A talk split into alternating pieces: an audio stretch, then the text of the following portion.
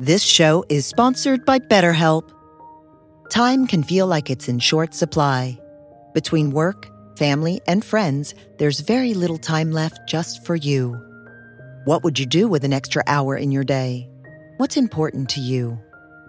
Therapy can help you find what matters to you so that you can do more of it. It's a great way to increase self awareness, build a greater sense of purpose, deal with overthinking, and more. If you're thinking of starting therapy, give BetterHelp a try. It's entirely online and designed to be convenient, flexible, and suited to your schedule. Learn to make time for what makes you happy with BetterHelp. Visit betterhelp.com slash be here now today to get 10% off your first month. That's BetterHelp, H-E-L-P dot com slash be here now.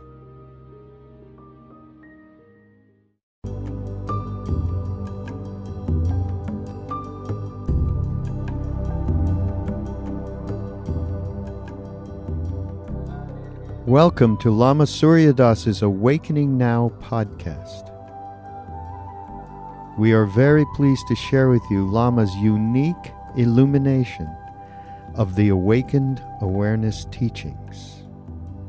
If you are interested in supporting Lama Surya Das's podcast, please go to BeHereNowNetwork.com slash Surya Das.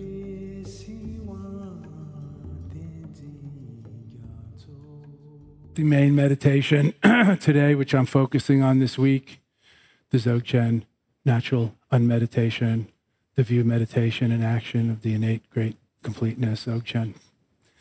Of the three naturals, the three pillars of natural meditation, natural body, just sitting, natural breath and energy, just breathing, letting flow, letting go. And third, natural heart mind, not visualizing, etc. And now, in the particular form of the Dzogchen tradition, sky gazing, sky space union yoga, to translate right from the Tibetan Namkhai Naljor, sky space union yoga, eyes open and everything open and natural, not closing our eyes or looking inside, not emphasizing concentration or breath watching or visualization or mantra. We are just chanting and beginning and end to bracket the main practice, the non conceptual naked awareness practice of Dzogchen, Chud or seeing through, being through, being there, while getting there every step of the way, seeing through, being through.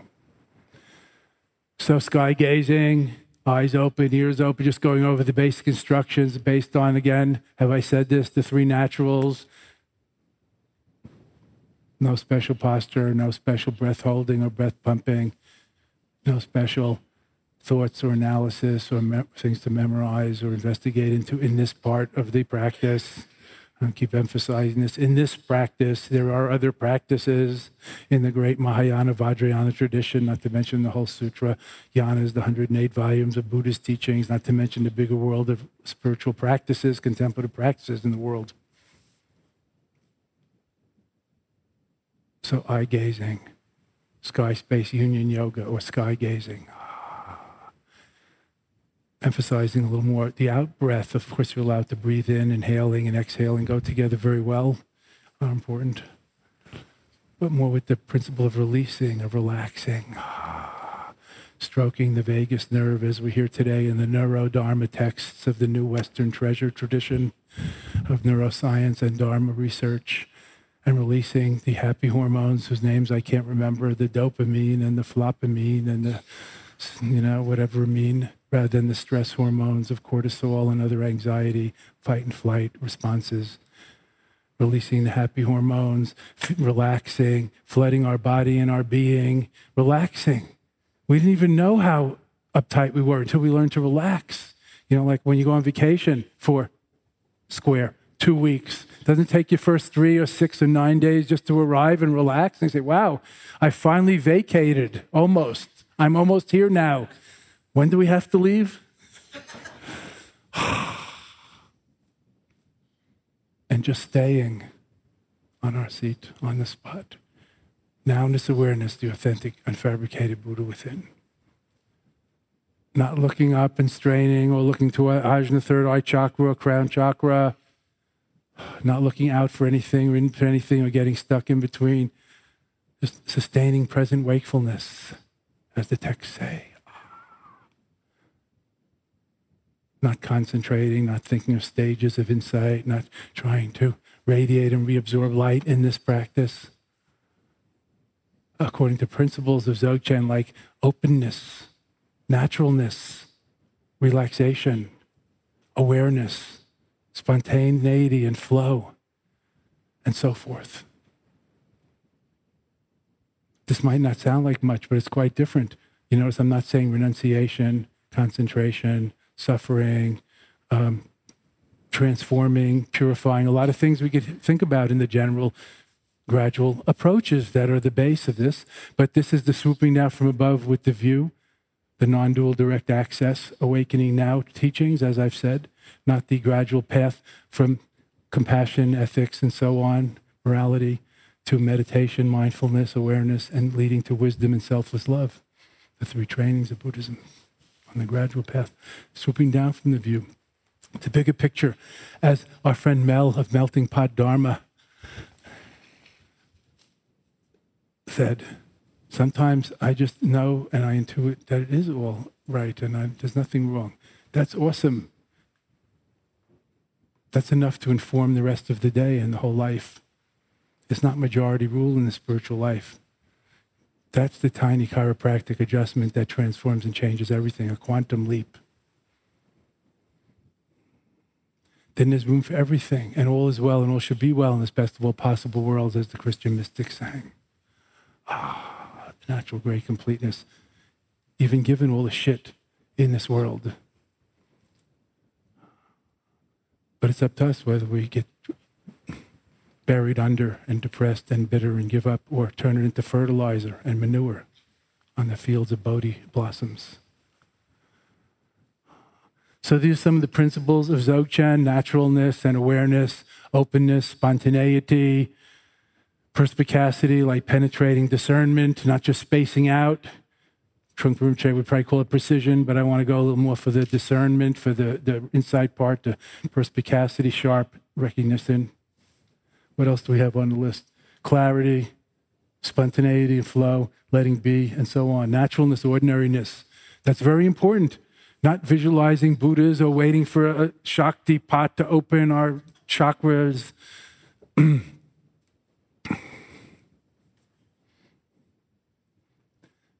or for the light of enlightenment to go off or on or whatever, or for some blissful feeling that never ends. All conditioned states eventually fall apart. That's the problem with them.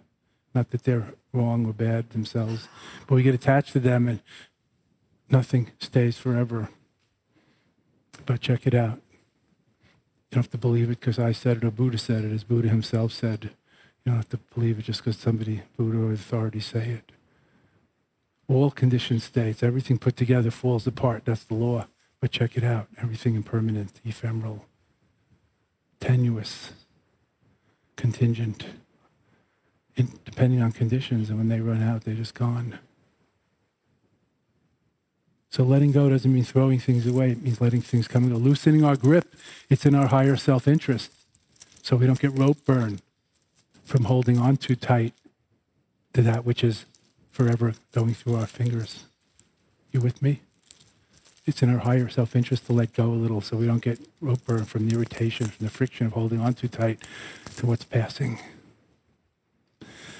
So we practice according to these principles. Notice I'm not stressing here again, I have to say it renunciation, philosophy, ritual, mantras, tantras, yantras, mudras, postures. Not. There are other practices for that. Tibetan Buddhism is known as the path of skillful means, the Vajrayana, the diamond path, Tantrayana, Mantrayana.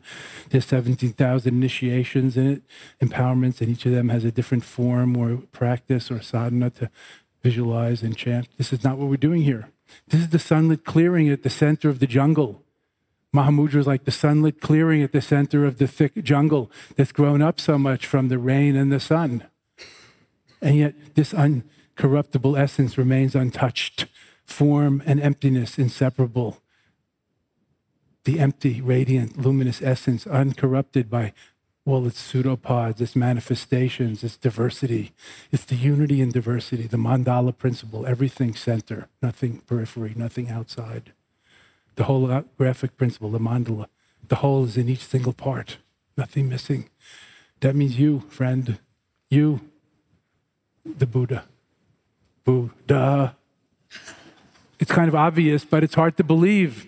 So in Dzogchen, we say it seems too good to be true, so we can't hardly believe it. Loose translation. It's too close, so we overlook it. It's not outside ourselves, so we can't get it, obtain it, buy it anew. We don't get it by reaching for it.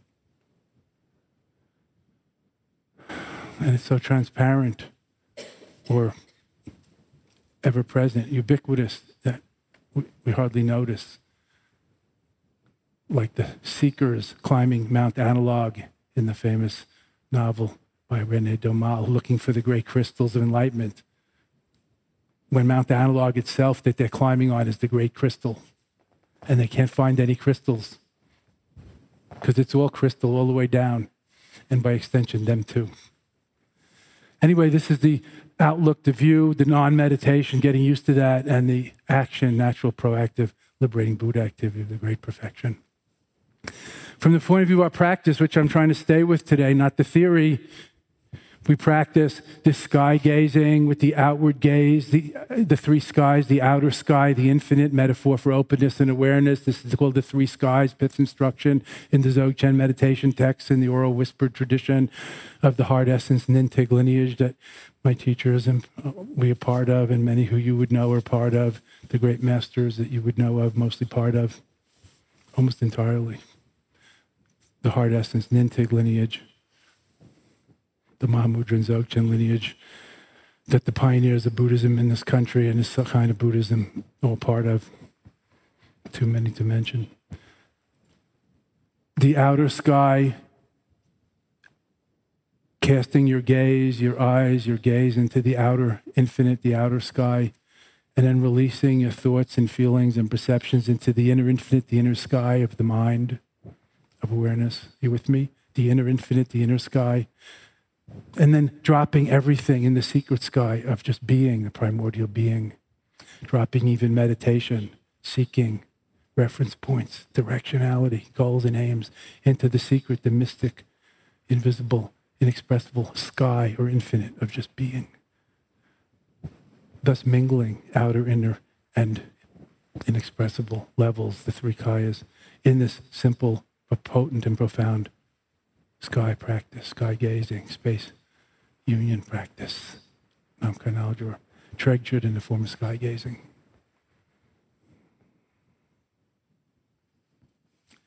My own teacher, Nyoshul Khenpo, used to talk about his four favorite pith instructions Macha, Maza, Ma, Gum, and Ma Yang.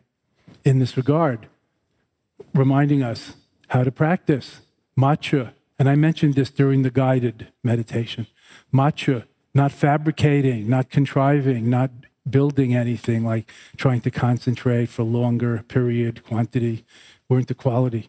Not trying to build anything like a visualization or more light and bright.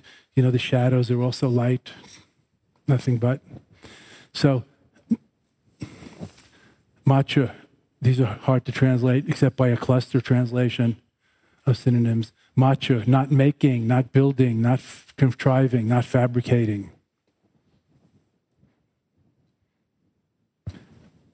And maza, not doing, not seeking, not moving things around, not altering. What our friend over there, whose name I don't know in the earlier question period this morning, called it Lao Tzu's uh, doing, non doing, or something like that. The kind of doing that's just naturalness, not doing. It doesn't mean quietism or doing nothing. That's just more one ego strategy. In Chinese, called Wu Wei, beyond action and inaction, both. It's like the flow, the great Tao of the river, the flow, not effort and intention, particularly in Dzogchen. The song is from Patrul Rinpoche, Beyond Action and Inaction. the sublime Dharma is accomplished. That's the principle here of Dzogchen. Beyond action and inaction, both, the sublime Dharma is accomplished. Just by staying, by resting, by remaining in the view and checking it out. Is there anything else you really have to do? And if yes, then just allowing that to transpire with natural responsiveness, not with egotistical reactivity or compulsive do gooderism. Always coming with your cookie cutter and stamping out cookies in the shape that you think they should be in. That's not proactive Buddha activity.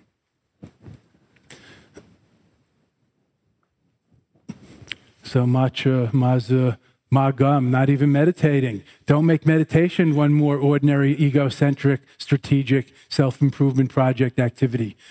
The great pioneer Trungpa Rinpoche called it mental calisthenics. Why do that unless you're getting paid for it? Don't just make it one more self improvement project, more selfing. There is no self anyway, separate, permanent self, and it can't be helped. It's not a self help project, enlightenment, path of enlightenment.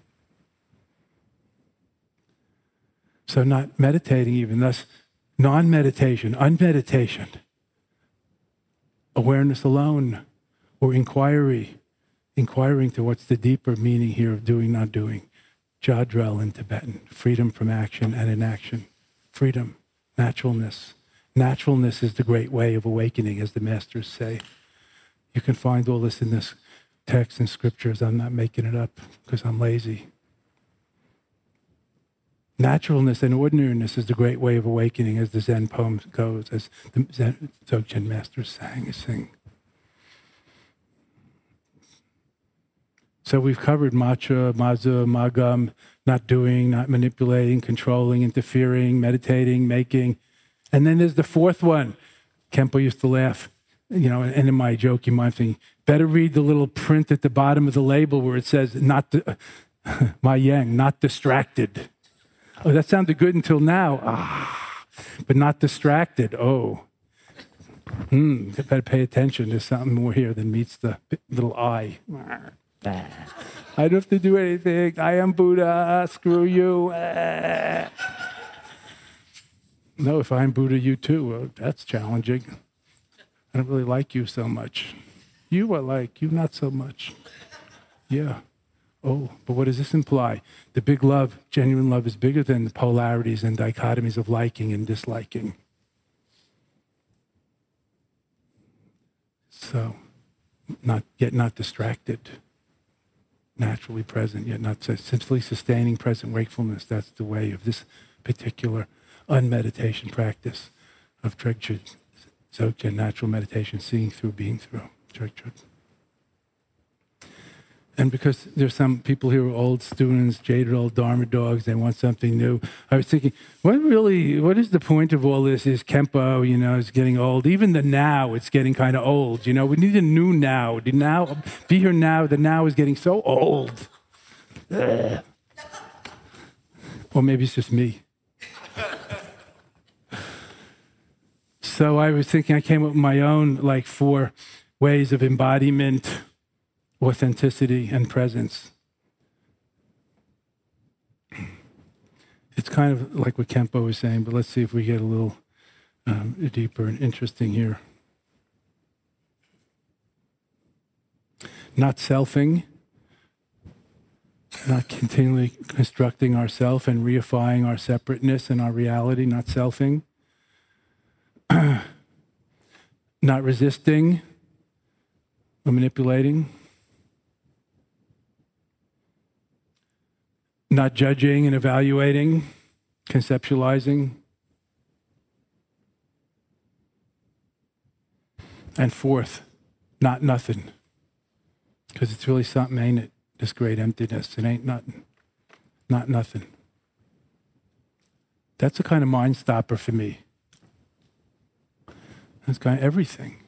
Nothing special, but everything. The great one taste, as we call it, is Dzogchen, equal flavor based on Lord Buddha's own words. I mean, I wasn't there, but it's in all the scriptures. As all the seas have the single savor of saltiness, all of these Buddha Dharmas have the single savor of liberation, of ease and relief from the dukkha, the existential angst, suffering, and misery of dualistic, ego based worldly existence. So that means a lot to me and opens a world of flow, of naturalness, of spontaneity, of dare I say, oh, new age friends, being myself. You know, be yourself. That sounds good. See you at the bar. I'll bring the syringes. Terrific.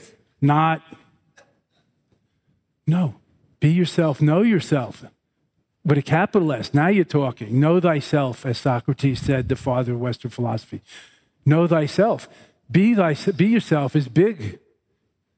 But the big self, as they call it non-dual Vedanta, Advaita, with a capital S, the transpersonal being, not the small self, the ego, as we say in Zen. The big mind, with capital M, the Buddha mind, not the small mind of thinking dualisms and separatist judgments, liking and disliking, based on the delusion of ignorance, the three Buddhist poisons.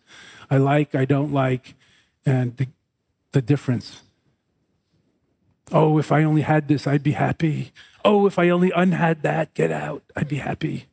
Based on this dualism of incompleteness, of separateness. Greed, hatred, and delusion, the three Buddhist poisons in Buddhist jargon. So, this not resisting and not selfing and not manipulating and judging and not, not, not nothing. That's all, really. I, that's why I came up and offer you today the new dharmas from the new Western Dharma treasure tradition. Only you can decide whether it's worth anything to you and to you fulfilling the promise of this great and timeless yet so timely path. I see our time is running, so I could talk about some other things, but um, any questions, please? This is really one of the best parts and most important parts of Western Dharma and American Buddhism. And in case you don't know, it's not there's not that much Q and A in the old world and the Eastern traditions. So I think this is a very important, you know, work for us. Laser coaching, teacher-student dialogue, whatever. I was chatting with my buddy, the American Zen master, and I very recommendable Bernie Glassman Roshi, founder of the Peacemaker Order social activist, genius in the lineage of Maezumi Roshi, the first, excuse me, Asian master to talk about American Buddhism in the 60s and 70s. And I heard an interview with Bernie. I was listening to a podcast, whatever that is, but I clicked on something and I heard a podcast. Sounded like an interview. Good. I liked it. There was his Jewish New York Bronx voice with his usual jokes and witticisms and genius. And he, somebody asked him, Bernie, what's really made the big difference to you or brought you to this state of enlightenment? And he said, Ha, ha, ha. But I know what you're asking. So, three things meditation, dialogue with the teacher, and service to others, activism. That was very impressive to me from a man with a PhD in aeronautical, whatever it's called, astrophysics, and a Roshi authorization in a traditional Zen line. And he himself has passed it on to 15 or 17 Roshis. He's a wonderful teacher. Meditation, dialogue with the teacher, one on one Dokusan, they call it, and service, social activism, compassion and action. And he's done street retreats in the Bowery. He takes groups to witness and meditate and sit in Auschwitz every year. He is one of the few Buddhist teachers to work with the untouchables. There's a few million Buddhist untouchables in southern India and Sri Lanka and so on. Very impressive. Questions, sharing, please. Hello. Hi. Hi. Hi, Sarah. Hi. Um, about not selfing, um, that really trips me up a lot and has for a long time. Um, I feel like I definitely had an early intuition that the self was sort of an illusion, and then I had some experiences that verified that. But um, it's real enough. I'm enough. still here. it's real enough. Let's not assert that it's an illusion. You know, it's illusory. How about it's not what we think it is? Yeah. So, but it, it it's like it gets difficult because I went on a path of a few years of really trying to live beyond the self, and then I found that it was still myself doing that. It was like the new Sure. goal it had. Yeah. And then This- now, This is just thinking and labels and conceptual imputation. You, you know, not to pick on you, but you know, you don't really know who's doing what around here, nor do I. It's a mystery. It's all conceptual imputation. God's doing it. I'm doing it. The power people and I don't know, make it up. Washington are doing it. You can fight over those, and you know, there's a lot going on, written, studied, talked about, and that's all fine in its realm. It's good to get our handle, hands on the steering wheel and not on the rearview mirror and expect to go in a good direction. But still, it's very relative and subjective. What is a good direction? For what purpose? Not to mention who's going and so on. well, forgetting about who's going because that is very hard to grasp. No, but- let's not forget about it. That's the crux of the matter. Not whether yourself is an illusion or not, and whether you should live for the self or get rid of the slave the self, as some, I don't know, martial dharmatists say. Slay the self. That doesn't sound very ahimsa, nonviolent. Anyway, as human beings, we live in the world of form, of body and energy and relationship and family, society, whatever, even if we're a celibate monk or nun or a, a, a, hermit in a cave where, you know, eat and relate to the others. And if there's nuclear holocaust, we're part of it. And if there's, you know, comet that wipes us, us like the dinosaurs out, we're part of that. And the food and, uh, you know, the invisible connections we have. So, self, you know, alone and with others is very much a spectrum, not separate. But if you find out who what you are, you understand your relation to, you know, God and man, God and human, or whatever you want to call it. The relation of the little you and the But then how do transpersonal I being. how do I understand the instruction? It's right there. It says not selfing. So Forget about that. Less selfing, maybe. No, it no. says not Less selfing is still self with its ego strategy. Yes, how about uh, for you? Less selfish, less self oriented, less self preoccupied. I'm not a very selfish. As a matter of fact, when I I'm try, talking to everybody. no, no, I'm, I'm, but this is helpful. But when I try to like set goals for myself, like things I want in my life, I actually feel guilty. I feel like I'm somehow abandoning my spiritual quest. I feel like I'm not.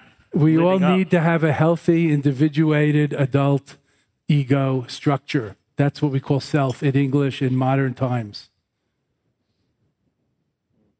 And psychologists and everybody studied this. And, you know, the goal here is not to be sitting like this all day. So somebody has to come and feed and water you like a vegetable and living in a mental style. not the goal. Wisdom, enlightenment, all this is a higher form of sanity, not insanity producing. So watch out for those cults that tend in that direction. But to speak to your question, you know, it's a question many of us have. Uh, what's your name, by the way? Tim. Tenny? Uh, Tim. Tim. Tim. We all need to develop from dependent child, baby, whatever we call it, to independent. And then that's not the end. That's teenage independence. Then to realizing interdependence, our intrinsic interdependence and interconnection, and closer getting towards the penultimate end, if you think of it linear, which is not really, realizing autonomy within interdependence. So that's the relation of the one and the many and the self, the healthy self with the whole, with other. Realizing autonomy within interdependence, not just independent, hard boiled egg, separate self, don't need anything, or get rid of. You follow? So a lot of the thoughts and discussions haven't really gone into a nuanced enough discussion about this, I believe. This kind of it's a new frontier of psychology and, and mystical or Dharma talk to understand. Realization is a little different just in the conceptual understanding, and it needs a little of that. So it's not either or, it's not separate or one, it's both and and also. So autonomous within interdependence. Let me give you another example. that I often use, and I've even mentioned it here yesterday or today without this particular surround for the discussion. Rather than thinking about slaying the ego, as you sometimes see in these martial texts, you know, the Bhagavad Gita or somewhere, you know, everywhere, you know, with the image of the battlefield. Dostoevsky's life is a battlefield, the battle we're all fighting, we all die in the end, blah, blah, blah, blah, blah. That's great literature. But now we're talking about wisdom of Dharma, enlightening Dharma. I hope. I'm not saying I am. I'm saying this is what we're trying to explore into together. I see it more as like the bubble in the sea or the wave in the sea. Do we have to iron out the waves to see the sea, to get back to the sea, to free the sea? No. It's superficial phenomena, the different states of sea, depending on conditions, circumstances. So the bubble, you have to pop the bubble, slay the ego, kill yourself, wait till you die and get rid of this mortal coil, this bubble like body to return to God and oneness? No.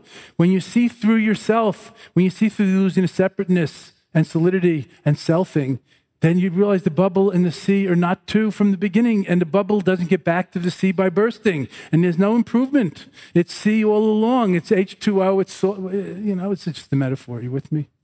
That helped a lot, actually. It's almost like not selfing as a separate entity. Like right. That's self is, forget about that. Yeah. About less selfish less self-preoccupied. Oh, I'm being too, you know, I'm selfing. I'm, you know, the mind is selfing. It needs to reify things so it can deal with it. Oh, there's the right exit and the wrong exit. You can't just drive around in the oneness. Why would you be driving anyway? Where would you be going? In the oneness. You'd be staying. You'd be flowing. I hope that's helpful. No, it Thank helps. You. Self is part of the whole. That's a little phrase I'm going to take with me. Thank I'm going to quote again human nature is Buddha nature. When you become you, then Buddha becomes Buddha. Until then, it's just a pie in the sky. That's from the Zen scriptures.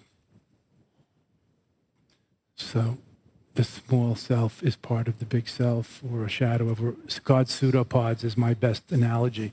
Pseudopods, like an amoeba has its false appendages, it, it kind of blurbs out a little false arm or leg, and then it blobs back.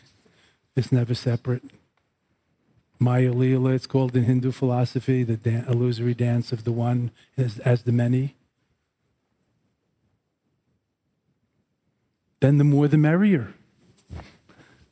The better the, you know, more outrageous the floats, the better the parade when you have that view. The scarier the Halloween costumes, the more fun when you have that view, not to the baby child who's afraid of the witches and goblins on the street. So hope that's helpful. This is a very important point if you want to talk about philosophically. And I'm looking around the room, there's some serious degree laden people here. One of the reforms or differences between Buddhism and Hinduism, and I'm not here to really talk about comparative religion, but just to understand, Buddhism doesn't say everything is an illusion. It says it's like an illusion. You can't assert it's this or that. It's changing, it's subjective, it's mysterious, it's shunyata. It's not what we think it is. That's one of the, I don't know what, not unique selling point, uh, something like that. Uh, special characteristic of, of Buddha Dharma. And it's not, that's not easy. Since I'm now in the realm of not easy, go a little further. I see we have some keen, avid not easiers here who are good at this. That's what it says in the Surangama Sutra. Things are not what they seem to be. That's easy. Things are not what they seem to be, nor are they otherwise. That's like a koan. You can only think about it so far, and then you have to rely on some other way to penetrate it or intuit or contemplate or something. Experience. The wine is in the bottle, as we say in Dzogchen, but it gets better year by year, not by stirring and shaking and heating and adding and subtracting. So natural and ordinariness is the way, but it gets better year by year.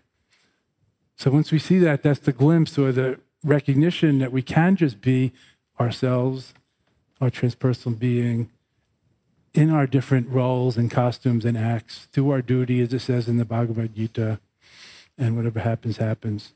Keep doing our best and letting go. Whatever happens, happens. And not be fooled and think that I'm doing it. Or, on the other hand, that it's random. Everything seems to be a cause and effect, but you check it out.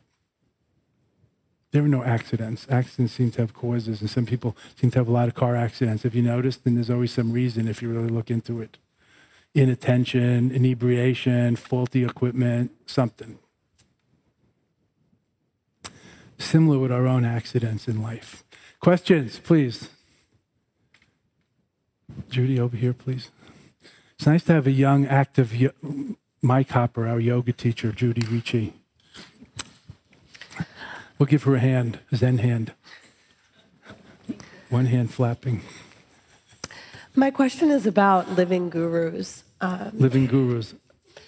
I was recently reading a Dzogchen book by um, the Dalai Lama, and he was discussing the importance of, of a guru and I feel very blessed to have had experiences of Rigpa and, and the things that the teachings point to um, on my own, but I've never had a guru or a, a teacher other than the teachings themselves, the Dharma itself, the, and the Sangha and the Buddha. So can you? So that's the ultimate refuge or reliance, the Buddha, Dharma, Sangha. So you have the Buddha as your guru, and the Dalai Lama and others as your upa guru. You're like stand-in intermediate gurus, and the Dharma and the Sangha. That's. You know, that's the three jewels. That's the Great. real treasure, reliance, refuge, Buddha and Guru. Okay, so you don't feel that there's an added or a. When I hear people, when I heard you speak this morning, and when I hear you speak of your, you know, your guru and your your lineage, there's this a deep emotional connection there. And is there something missing when you don't have that? Is there a reason to seek that out when you have the other three? Um, yes and no. It depends on you and your situation, your spiritual personality, your mentality. Because the guru is supposed to embody the three. Be Buddha like in liberating you or helping you in that direction. Mm. And be Dharma ish, not worldly ish or exploiting ish or selfish. Mm. And Sangha like, being like a true spiritual friend and helpmate and comrade and collaborator on the way. So it's like, I don't know, a soulmate or a love partner, or I don't know, do you miss anything? You know, what would you say if I said, do you miss, does every, you know, how, how did you put, do you think, do you miss anything if you have love in your life, but you don't have children? Hmm. Or if you're not monogamous or, you know, long term partnered, whatever. So, yes, no, maybe. It's a different, different people, different courses for different horses. Thank you.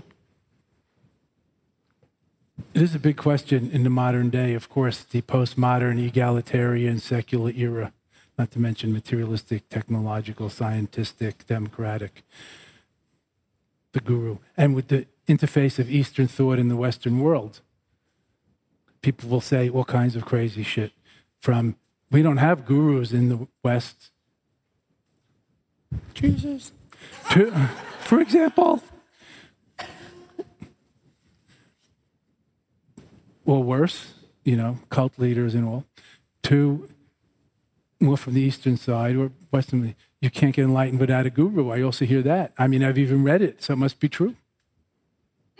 Not in my books. I'm just saying, I don't say it. But it's a big spectrum. It's like, does everybody need parents?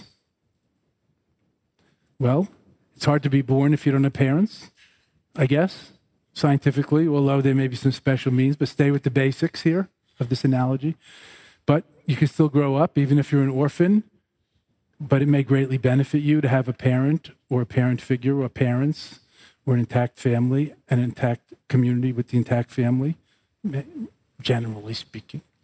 So, in Tibetan Buddhism, the master, the teacher, the enlightened realized spiritual friend, guru, whatever word you use. We call it root lama, heart lama, root lama, not just any lama, priest, cleric, root lama, heart lama, your Rinpoche, your precious master and spiritual friend. Buddha always called himself a spiritual friend, not a guru. Kalyana Mitra, a little elder, maybe on the way, kind of spiritual friend. So, you know, in Tibetan Buddhism, we emphasize that more than in some other forms of Buddhism.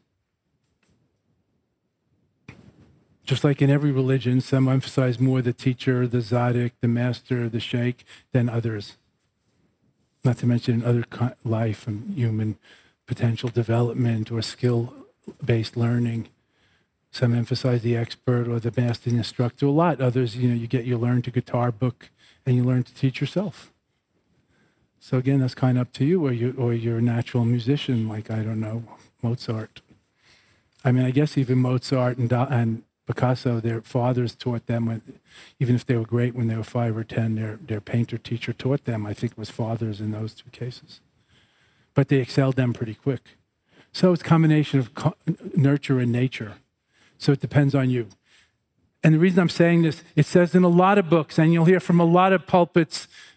This isn't a pulpit, but I'm saying this to make a point. The preachers will tell you, you, you need a guru, you need a guru, you need, I want to know who they think they're talking to. Are these people going to get a guru? Are they all going to go looking for gurus, or are they just going to go out the door again and, and meet their friends at the bar? I mean, eh, let's be practical and realistic. So I think in general we all need to care about education system and all, but there are some self-educated people, great geniuses in the world, but that's pretty rare. So in Tibetan Buddhism we have a tradition of a devotion and gratitude and transmission and lineage and, and stuff. So I gained a lot from my gurus, and not just my Hindu gurus, I guess, uh, gu- Buddhist gurus, my teachers, also my Hindu guru, and also my college mentor, who was like my first teacher, who lit my lamp about writing and poetry and creative expression and communing with my muse, like our artist friend here, Chicky. And how that's a dharma. It's, it's, it's, it's, uh, it's the best there is. Getting out of the way so it can come through you and express itself, regardless of thinking about the future or feedback.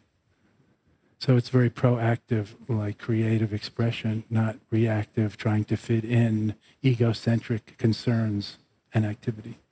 So I hope that's helpful.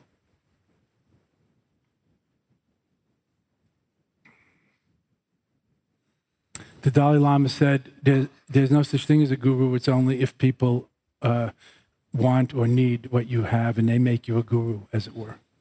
Like it's not a job or a role. It's not something you can take a vow to or like, you know, I don't know, sort of train for. I don't know. This is just talk. But you get my point. He was saying it's not that the masters and lineage make the gurus. They may give authorization and train people, but it's the students that make the guru their guru.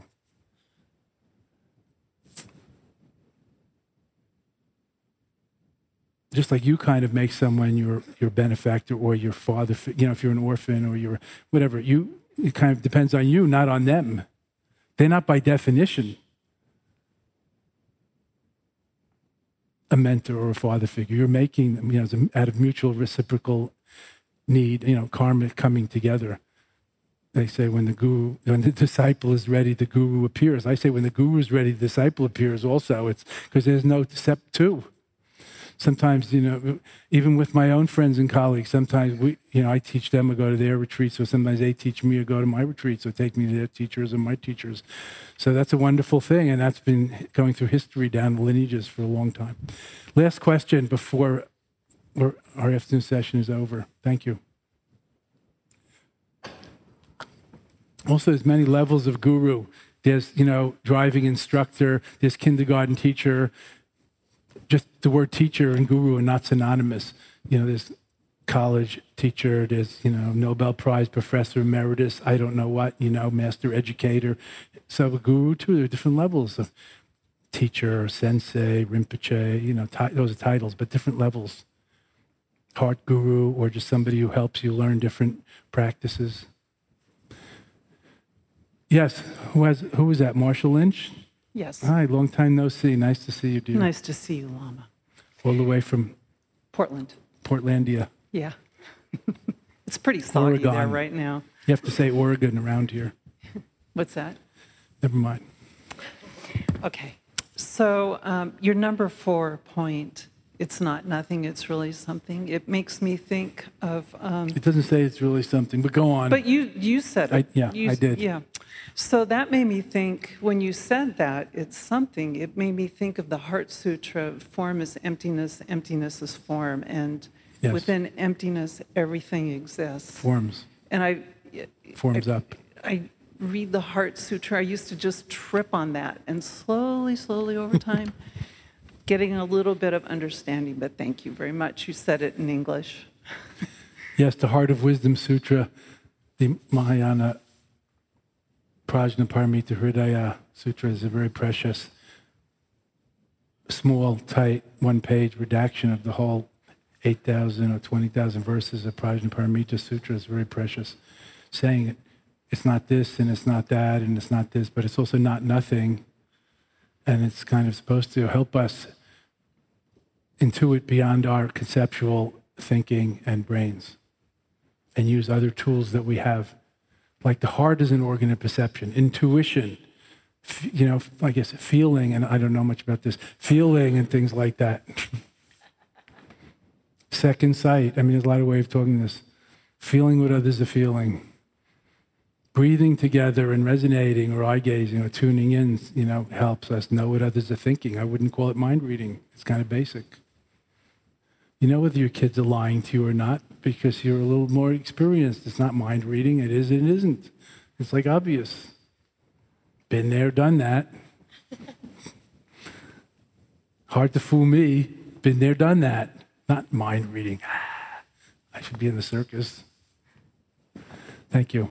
May all beings everywhere with whom we are inseparably interconnected and want to need the same as we do May all be awakened, liberated, healed, fulfilled, and free.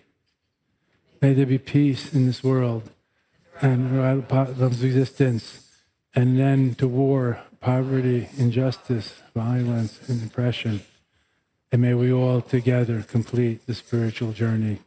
One family, one Sangha, one beloved community. And again, homage to the Buddha-ness in your seat. Don't overlook it.